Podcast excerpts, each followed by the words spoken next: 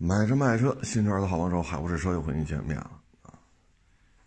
这不是前两天就说了说这个本田又售幺幺零啊，卖一万三，好家伙，这还一堆不干啊，骂大街的啊，说人家车便宜，有良心，我操！我这这这这是被洗脑了吗？这个，我操！这真是理解不了了啊！都是新大洲本田生产的车，啊，都挂着本田标。你 V 五幺幺零跟这发动机一样，卖六千块钱，还比这大，也是弯梁摩托。你这个卖一万三，比那小，啊，你说这生产成本差距有多大呀？咱们简单的理解，小车是不是用料少啊？大车是不是用料多呀？啊，你包括 CG 幺二五，这也是本田在国内生产的，卖六千多，啊，本田的幺五零跨骑式的这个街车挂档的，八千多、九千多都有，九千多还有一个幺五零的越野摩托，九千多，啊，哎呦，这就不干了，啊，本田有良心。我操！啊，海外多少钱？咱这这本田太有良心了。哎呦我去，都你妈是新大洲本田出的车，那 V 五幺幺零也是弯梁，比这大一号，也是这发动机，比这便宜一半。你说这制造成本到底多高啊？啊，所以就不知道这些人是拿了本田的钱了呀，还是您这算不清楚这账了？啊，谁说这车不值就骂谁。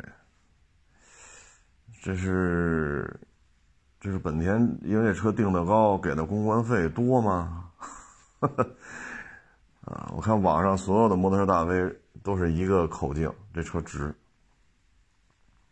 啊，这车值，买一个买俩，还一个我看拍一小片买了四个，说自己买了四个本田右手，这得拿人多少钱呀？能他妈说出这话来？我操！哎呀，真是，反正摩托车这圈子里啊，厂家给的费用也不高，啊，如果啊是真给了钱了，那也是挺难得的，得珍惜呀，是不是？都是靠直播带货，啊，驾控培训，啊，都是靠这个压面倒腾车，都是靠这个过日子。难得有厂家，如果给了公关费，那还不得好好表现？我操，买一个，买仨，买四个，哎，那各位脑袋瓜子得得清醒点啊！咱不说跟别人比啊，您说我我就买本田的，非本田不买，行，那本田自己出的车，比这便宜，比这个儿大，比这排量大，比这油箱大多了。对不对？啊，所以所以你说现在这这个圈子里啊，你要真是本田死忠粉儿那本田有的是幺二五幺五零啊，就是不到一万的啊，就好多。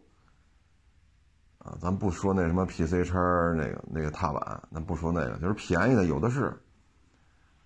它不是都卖这么老贵，它有很多便宜的，也都是国产的，啊，所以你说这款车暴利啊。V 五幺幺零比这大一号，也是弯梁车，比这便宜一半，也是新大洲本田出的。这车也是新大洲本田出的，所以说制造成本有多少？啊，所以这要么就是拿了厂家的钱了，要么就是洗了脑了啊！因为你说这些东西从哪儿聊都聊不通。一说海外都比这贵，那你上海外买去，这里是中国，这车就是中国生产的。他还出过辆车，一个发动机便宜一半，也挂本田标，啊，哎呀，所以这个这次我觉得挺难得的啊。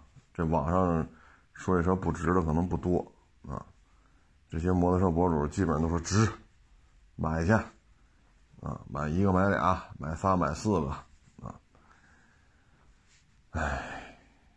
昨天呢还出一事儿，春风八百 NK 那车一亮价四万来块钱，啊，很多人就说了，这车出事儿概率会比较高。果不其然，昨天八百 NK 就摔车了，啊，也不知道那小伙子伤成什么样，就是一拧油门，啊，结果呢抬头了，抬头了一落地，落地让人收油吧，好，落地时候又拧了一把，咣叽就撞上了。也不知道这兄弟伤成什么样啊！你说大马路上，咱也不知道你是刻意要起前轮啊，还是马力太大，一拧油就抬前轮，这咱也整不明白啊。反正这就开始了啊，这种相对便宜点的，马力比较大的，这都容易出事儿。哎。反正传闻都都有啊，有的说这车是借的，有的说这是爹妈带着他去买的车，咱也不太清楚到底哪个传闻是真的。反正这车撞了是这事儿是真的啊。嗯，这种情况，而驾控培训啊，真是应该搞啊，应该搞驾控培训，要不然的话，你说。年纪轻轻的，二十来岁，啊，你这出点什么事儿，爹妈怎么办呢？美好的人生刚刚开始就结束了，啊，说人要还在，那那是万幸，就千万别落什么残疾，啊，说关节活动受限，或者哪根神经折了，那这将来找工作。将来再开汽车、开摩托车都会受影响的。你说这么年轻一大小伙子，啊，你好不容易上完大学了，好不容易找着工作了，你再给自己弄点这事儿，你将来找对象都不好找。啊，你说大小伙子是胳膊是腿儿，他有一个功能受限，那你这。是吧？咱人家女孩不图你别的，最起码你身体得健康吧。所以各位玩摩托得注意。还有一个呢，就是现在这些短视频平台，呃，对于摩托车胡骑、瞎骑，对于这些视频根本就不做筛选。啊，这些东西我觉得都是违法的行为，就应该把它屏蔽掉。呃，不的，你都能发出来，啊，都能发出来。比如说。逆向过弯没问题，能发，转发量也特高，啊，比如钻裆子能发，啊，你要说一车祸的行，说呱唧，你看违法，这这么骑是不合适，呱唧撞，你看这些还行，他都他都是没出事反正放出这段都是没出事走应急车道呢，钻裆子，就这不是车道吗？中间是从这儿走。还有钻裆的起前轮的，你说这不疯了吗？两边都是车，你还在这里边还要起前轮，啊，不戴头盔的多了，我看现在也没有什么下限了，啊，这让这些抱着手机长大的年轻一代，你看完了会有什么感受？啊，所以这短视频平台真是害人不浅呀。有些呢还是老外，啊，就就就国就是国外的那个啊，起前轮啊，一直一边起前轮一边手摸地，啊，然后啪，最后一停那儿，倍儿潇洒，弄个手 V 代表胜利或者伸个大拇哥啊，就这些视频啊，一旦泛滥，这些年轻人比较冲动，啊，这争强好胜。出风头，他马上他就这么骑。你说这大马路上还是个弯道，路还很窄，中间画着黄实线，啊，两边很多车很多人，你在这儿还要起前轮，咱也不知道是操作失误了还是故意要卖弄，反正我看像是故意起前轮的。就是人越多，我就得显摆呀，我显得我牛啊！你看我多厉害。你看我多厉害，我出名了，我得我得为了出名而出名。你瞧，最后把自己搭进去了，这个类似的事儿啊，前几年也有过，就那 1.5T 的宝马叉一，当时几乎所有的车评人都说这车好，啊，1.5T 三缸的宝马叉一这么好那么好，你往前翻翻，只要他们没把自己这视频删了，你翻翻当时都怎么说的？省油，对吧？动力够用，啊，还得说感谢宝马把这个豪华品牌的后排空间这么大的这个 SUV 啊，这个持有成本做的这么低，感谢宝马。当时这车评人是不是也这么说的？那现在呢？就一几年买的这个三缸宝马叉一啊，只要公里数一过十万。你看现在收车价才多少？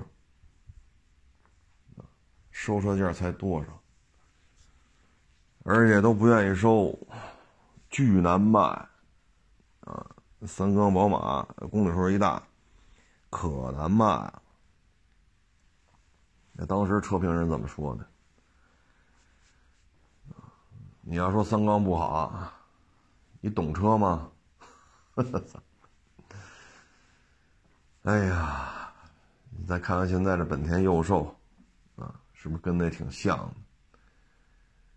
哎，随他吧，啊，反正我也不买，啊，你说它好，你就愿意买买呗，是不是？合法途径挣的钱，合法途径消费，啊，这咱哪管得了？啊，嗯，这两天呢，还有那网友给我发一截屏。他说：“你看人家夜里了，这都十二点一点了，还做直播，在线人数还挺多。这个那那个这个啊，二手车做直播啊。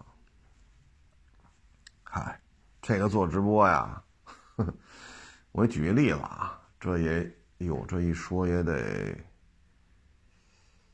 去年还是前年的事儿，我具体我记不住了，反正得有些日子了。”也是一大网红，做二手车直播啊，一大展厅，天天叨逼叨叨逼叨啊，一直播好长时间。那在当地也是个人物。后来呢，相邻城市啊，有一个做二手车的一老板，自己收这车呢卖不出去，就问他能不能帮着代卖，行。然后说多少钱结，行。然后这老板呢。自己掏钱叫一拖板把这车运到他那个城市去，那就卖呗，还很快就卖掉了。卖完之后，那你把钱给人家，对吧？这车是求他的那个车行老板，人家出钱收的车，对吧？人家拖板费都自己出的，那运到您这儿来卖了，您您一分钱没出啊？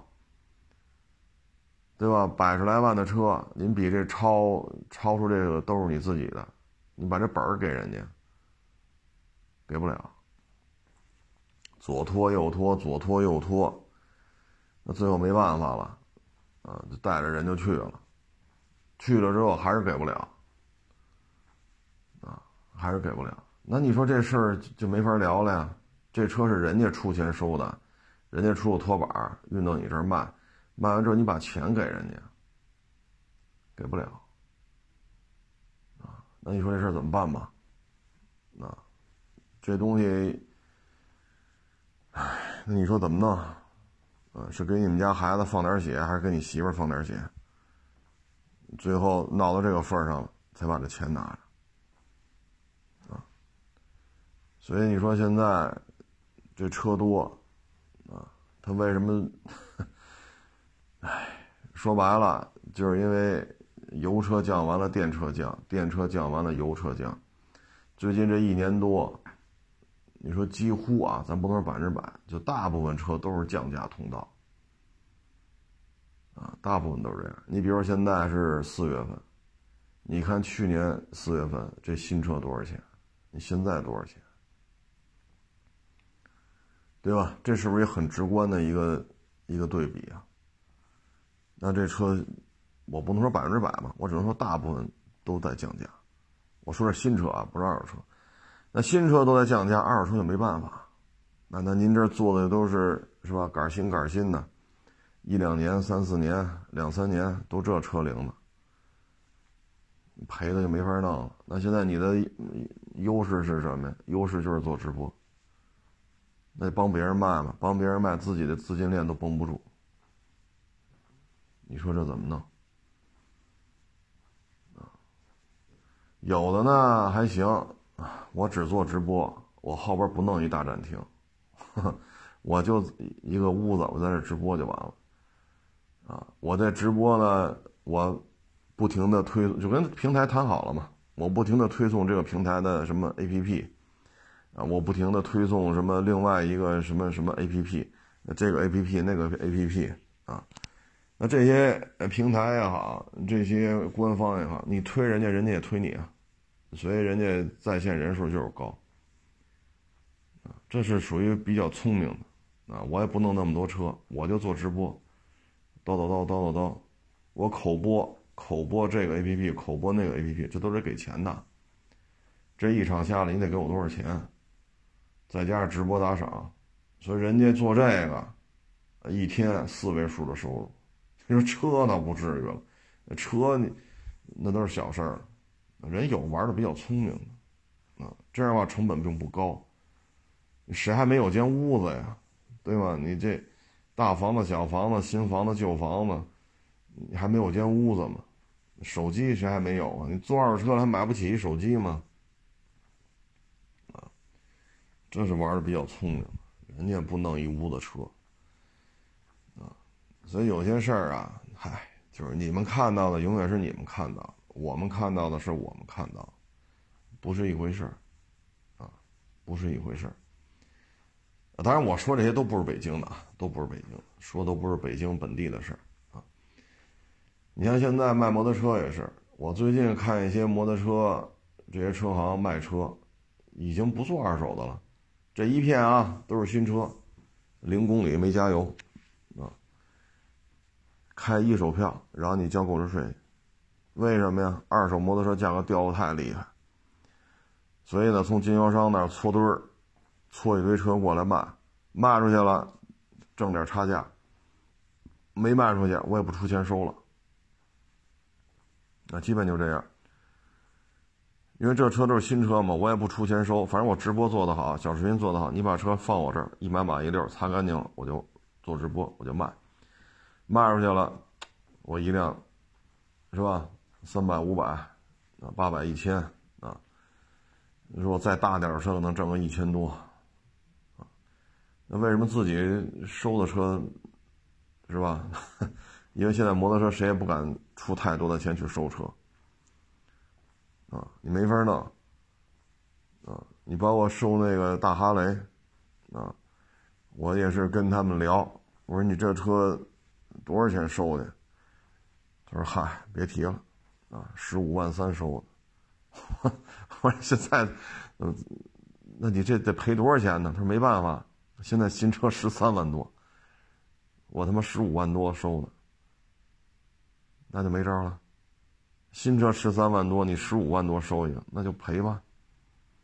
这一赔好几万，所以现在很多就是经销商，你不是有库存车卖不出去吗？”你拉我这儿了，反正我也不出钱，这也是一挺好的经营方法。这经营方法不错，又有车了，又不花钱了，卖出去挣点儿，啊，挣五百挣八百的也是挣了。你上马路上捡，你捡不着这么多钱呢，啊，真捡个十万八万的你也不敢要啊。好家伙，就北京这满大街都是摄像头，你真捡十万块钱拿回家去了，那一会儿警察就找来了，是不是？所以你这个挣一卖一个挣三百，卖一个挣八百也挺好，啊，唉，主要是摩托车现在也不敢收啊，就这个价格真是绷不住，啊，不真是绷不住，嗯，所以现在车圈主要就是，你包括有些做直播做得好，是吧？流量高，那就弄一堆车了，啊，要么新车搓堆儿。你看我们这同行的车，在这一百摆一大片，啊，基本上就这种玩法吧。你真是自己掏钱收车，我操！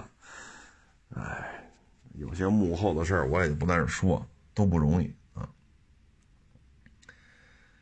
所以现在这个相对萧条吧，啊，你要么就是不出钱，弄一堆车来，啊，自己在这个省流量比较高，自己的粉丝在这个省比较多，基本就是这样，啊，你这刚开始做了，做起来就做起来了。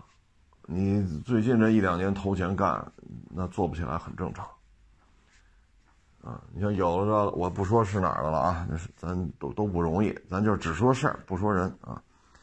好，投一百多万，弄他妈那么大一展厅，摆一堆车，干嘛使啊？就是做直播卖车呀。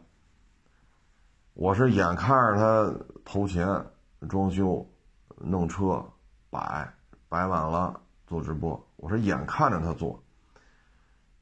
然后我也眼看着他撤摊，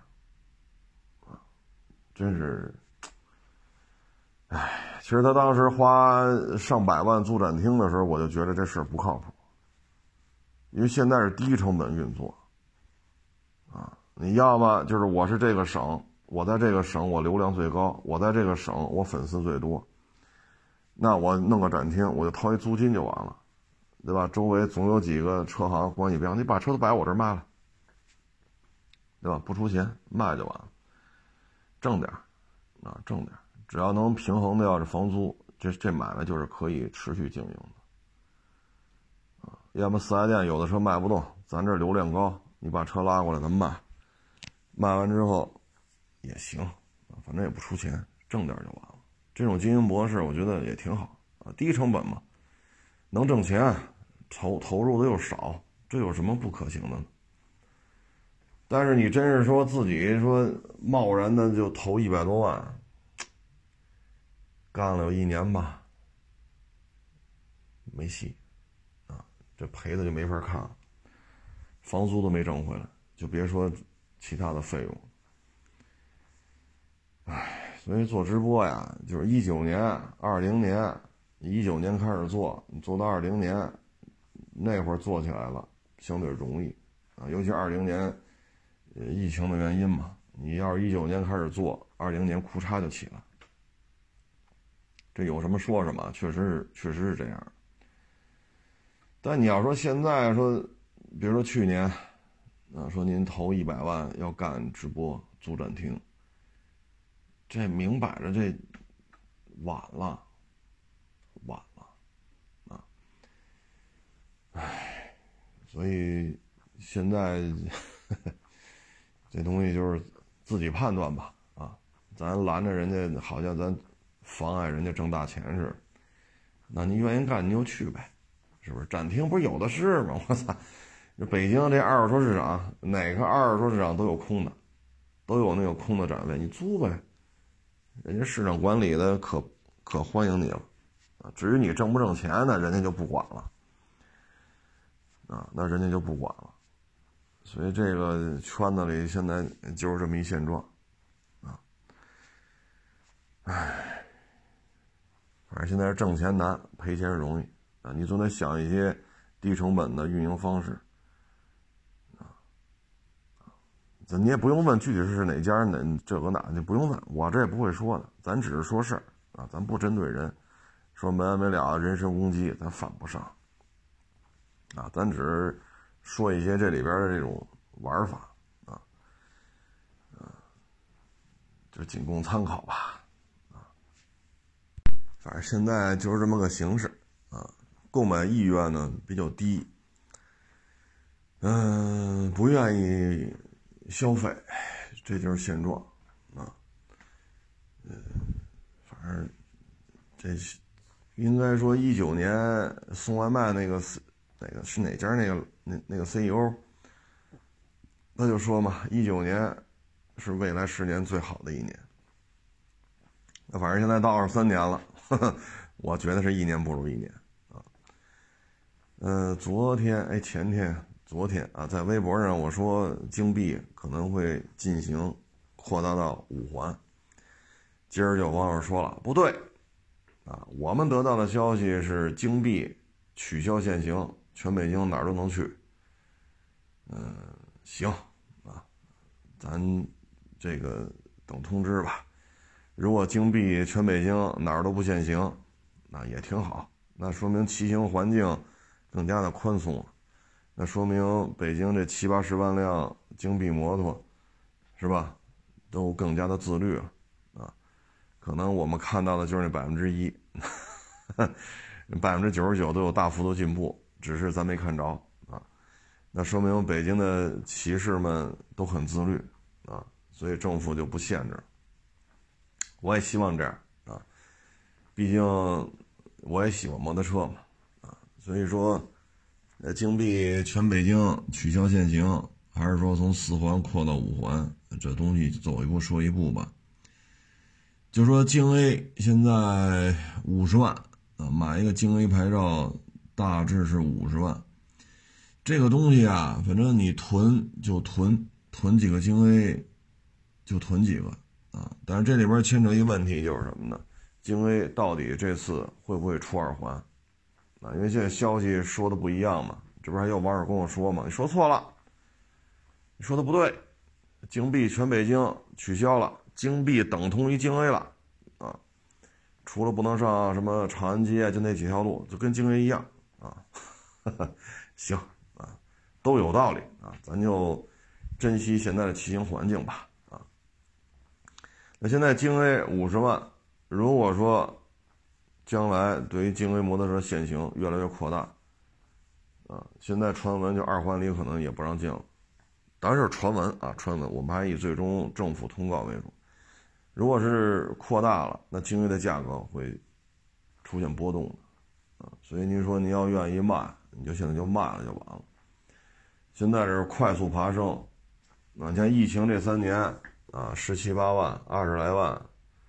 现在呱唧干到五十万了，像有的这个北京的这老哥手里边五个京 A、六个京 A、八个京 A，你这么多京 A 的话，那这个京 A 牌照的价格就，是吧？你按五十万一个，你八个这就四百万，啊，你将来形势咱说不好，就跟皮卡似的，就咔，这儿不让开那儿不让开了，北京的皮卡立马就完。一度北京都成为国内皮卡上牌量按城市和省份，就是直辖市和省同时去计算上牌量，北京一度是第一名，多厉害啊！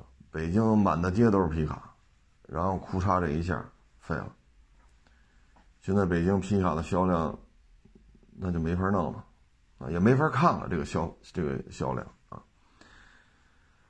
所以有些时候就是说不好，因为政策的出台不是咱们制定的，啊，所以您要是说五十万了，京 A 高点，您觉得是高点，你就抛了它，就完了。你要觉得还能涨，我觉得能涨到八十，那你就留着。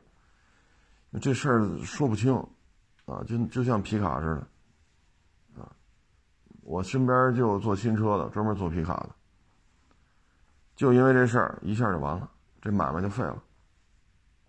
这买卖一下没法做了。你说你在转型啊？你不卖皮，那你手里还这么多车呢？你怎么办呢？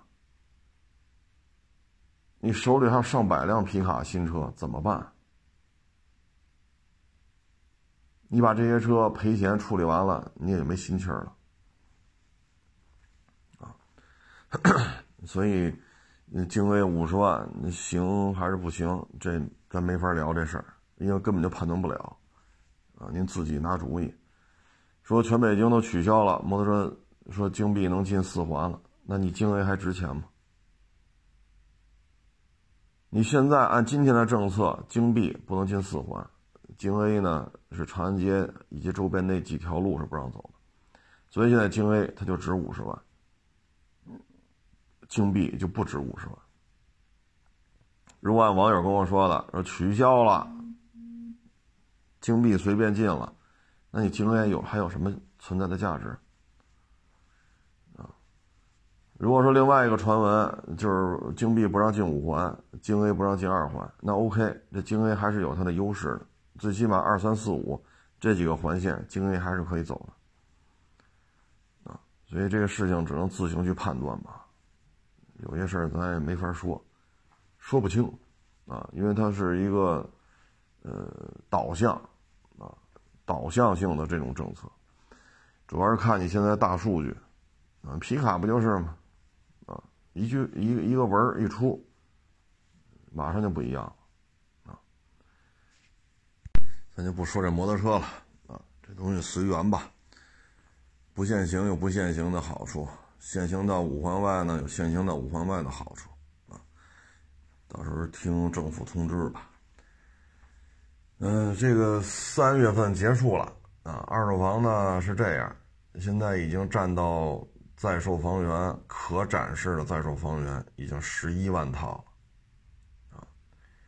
那春节前呢是九万多套，现在是十一万多套，在售房源增加了一万多啊，一万多套。那三月份卖了多少呢？三月份卖了两万多套。也就是说呢，在三月份卖掉的二手房两万多套的情况下，在售房源又增加了一万多套，两边一加，相当于北京三月份在售房源净增四万套，啊，其中有两万多套卖掉了，一万多套还在这儿挂着，这就是北京现在二手房的一个现状，抛盘相当厉害。嗯，这里边呢，现在就是两极分化，两极分化。像丽泽呀，啊，海淀的一些比较好的位置啊，这房子价格很坚挺。其他地区就不好说，啊，所以现在这卖房的这个房源相当的多。现在呢，就是老破小不好卖，啊，次新的。什么一梯两户的、南北通透的、三居的，啊，甚至于四居，啊，在一些热点地区，确实是疯抢，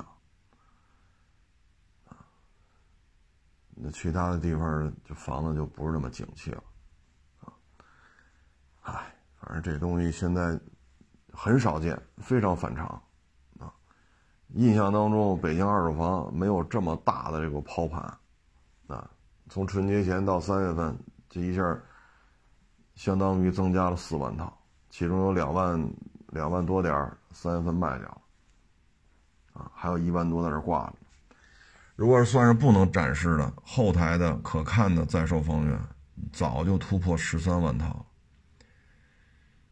嗯，大概其就这么一现状吧，啊，这东西也算是见证历史了。我们今年一共就三个月，我们见证了很多，比如说新车价格战，啊，比如说二手房的抛盘，就以北京为例，抛盘这么大，我们还见证了历史，就是沙特和伊朗在北京和解了，我们还见证了历史，巴西要用人民币跟咱们结算了，啊，我们还见证了历史，就是现在排着队要来北京访问。啊，你看这两天来的有西班牙的领导，嗯，那个是印尼的吧？啊，印尼的领导，啊，接下来还要来很多，啊，排着队来，啊，这这也算是见证历史了，啊，啊，对，新加坡的也来了，新加坡的也来了，嗯，巴西那本来要来，好像身体不适，人可能延期再来。但是人家宣布了人民币结算，啊，什么马来呀、法国呀、意大利、澳大利亚、新西兰，反正我看到拿到的名单，就这些国家的领导都要来，这是真没想到啊！长这么大了，很少看这么多国家排着队要来，如此密集的这种要求来北京啊，跟咱们谈一谈，真是太少见了。还一个呢，就是中国和法国啊，也达成了人民币结算，啊，有点意思啊，嗯，这个确实这都是见证历史了，啊，见证历史了，啊，然后东盟现在也开会，啊，因为现在我们看新加坡、马来、印尼，嗯，等等等等吧。啊，这都都要来。现在东盟呢也要跟咱谈，以后是不是也要用人民币做结算？啊这都是见证历史的事儿啊。如果东盟和中国结算也不用美元了，那这个真是，其实好些年啊，好些年之前，欧元设立的时候呢，当时要弄亚元。亚元呢，其实当时就是日本、韩国、中国为代表推行一个货币，就类似于欧元。那这个实际上威胁到了美国的这个美元的这个霸权的地位，所以当时日提出这些想法的日本的一些政要就突然一下就那啥了啊。然后日本、韩国之间突然一下有些什么领土纠纷呀、历史遗留问题，突然就全翻出来了。包括中国和日本啊，一些历史遗留问题也都翻出来了，闹，所以亚元这事儿就没弄起来。那一晃这么多年过去了，现在这么多国家排着队要找咱们谈，啊，然后连东盟都要放弃美元了，准备用人民币了，就这真是见证历史！包括这个以色列啊。居然美国跟以色列还还啊还闹出点事儿了，我真是没想到的。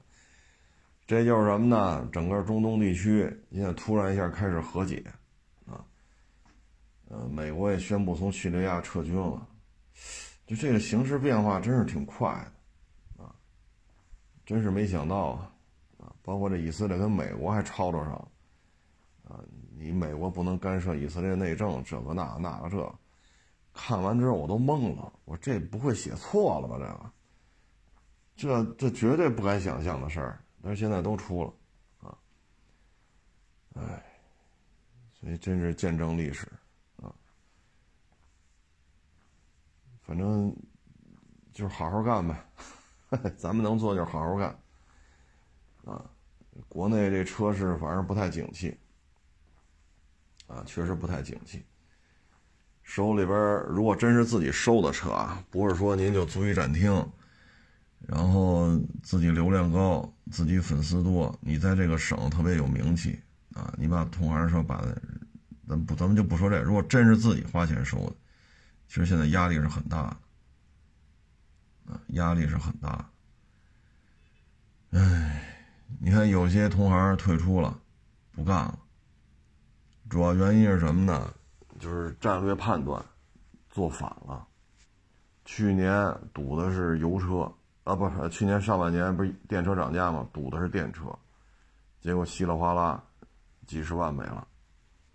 今年呢，觉得疫情是吧也告一段落了，现在很多地方都开始说不戴口罩也行了，然后稀里哗啦又弄一堆油车。二月份的时候，我当时录节目就说不要高价去收车。车源有的是，不要高价去抢。我当时节目里说这事儿来着，结果呢，人家就高价收，收了一堆。三月份库嚓价格战，全趴窝了，所以赶紧退租了，不干了。啊，你你去年弄电车赔几十万，今年弄油车辆辆赔。你看你手里这一二十辆车。意味着一二十万都没了，甚至于二三十万都没了，你没有心气儿了，啊！你去年赔几十，今年赔几十，那你还干吗？你这一耗一年多的时间，一分钱没挣着，钱少了好几十万，你搁谁谁也难受啊！你让我这么赔，我也难受。所以有些直接退租了，不干了，啊，没法弄。嗯，所以现在呢，就是谁手里车多，谁压力大。啊，你总不能说到了四月份了，库嚓，全涨价，回不去了。啊，像二一年似的原价回购，大家还有印象吗？二一年就这会儿啊，就这会儿三四月份，包括再天再热一点，四五月份、五六月份，连他妈威驰都原价回购，大家还有印象吧？A 六原价回购。叉三原价回购，奔驰 E 原价回购，大家还有印象吗？那总不能说四月份又回到二一年那那种状态吧？回不去了。所以现在谁手里车多，谁压力大。啊，有的同行就退出了，反正每年我都能看见有人退出，赔的就就没法看了。二一年那个是外企的吧，也算是做到一定级别了，因为实在是扛不住了，单位就解散了，赔了他一大笔钱，啊，自己再凑点啊，然后拿了百十来万去花乡练摊去，干了十个月。才把房租啊，什么这费用、租指标才算挣出来，就剩俩月了，因为租一年嘛，就差俩月了，就这俩月挣的钱才是利润。结果啊，这是中风险、高风险，这俩月也废了啊，干一年一分没挣，还搭钱。啊人家外企给他开了，赔他点钱，自己点积蓄，上百万，这本儿都没保住，你最后两个月还是赔，头十个月才挣回本来，就剩这俩月才能挣俩，这俩钱也没挣着，那你到年底了，这点车又没卖出去，转过年来这车全降价，你租期也到了，你怎么办？低价甩给同行吗？那你手里这？这十辆八辆的，你这么甩，你又跨年了，这车，你说你赔多少？哎，这是二一年二一年年底的事儿，啊，你看去年这上半年追就就另外一个上半年追追电车，下半年没出去，几十万没了，今年又追油车，这又赔，直接退出了。啊所以这行业啊，真是也算见证历史了吧？就这么多同行赔的赔成这个样子啊！所以现在什么是牛逼啊？不赔钱就是牛逼，都不说挣钱的事儿，这不赔钱，我操，厉害！你厉害啊！这也算见证历史了吧？一几年的时候做二手车可不是这样。那会儿赔钱，我操，怎么才能赔呢？那都是个案。你现在呢？怎么才能不赔呢？呵 呵所以这也算见证历史了啊！这很多事儿啊，包括你像这右兽幺幺零啊，五点几千瓦，四点二升的油箱，卖一万三，还是个国产车，而且这车还生产好些年了，一直是新大洲本田生产，然后。卖到其他国家，你生产成本早就摊销下来了，你生产好些年了，啊，居然能卖一万三，然后所有的汽车媒体大 V 都说好，值，值得拥有，不买人生不完整。哎呦我去，这也算见证历史了，就这么个车能卖 一万三啊，你说多有意思啊？哎，行了，这也不多聊了啊。嗯，这两天反正这北京这交通也是够堵的，尤其是香山。大家上五环的时候，香山那个口你得做好思想准备，巨堵啊，巨堵！尤其是早上，你除非特别早啊，你要是八点从那儿过还行，九点就不行了啊，堵得一塌糊涂。所以你要是说走五环到香山那个口一定要走内侧车道，因为外侧车道下不去。下不去，所以三条车道最外侧车道下不去，好多车从从中间车道往前开到跟前就往里插，这样的话只有最外侧车道相对通畅，啊，但是也通畅不到哪儿去，车速也就是五公里十公里，这就是车速，啊，当然了，周末是这样啊，平时还好，因为都上班嘛，啊，我就跟大家做一分享吧，你之前呢。这个其实上个礼拜、上上个礼拜都这样，因为花开了，都愿意去香山看一看，啊，包括八大处也是，所以大家一定要注意啊！你要不然你就坐公交车，要不然你就坐香山那是有轻轨的，你就坐轻轨吧，你就别那什么了。你要是说比较远，你坐轻轨坐俩钟头，你可以这样，你查一下轻轨，在五环里，它不是从四季青那边开过去的吗？你查一下那几个站附近有没有这个能停车的地儿，你坐一站轻轨出来，或者坐两站，你把车停在那个轻轨站附近，看有没有停车的地儿，然后你再坐一站或者坐两站到香山。这样的话，你说老人孩子轻轨人那么多没座，你坐一站坐两站，然后再去开你的私家车，老人孩子有座，你再开俩钟头回去，是不是这样好一点？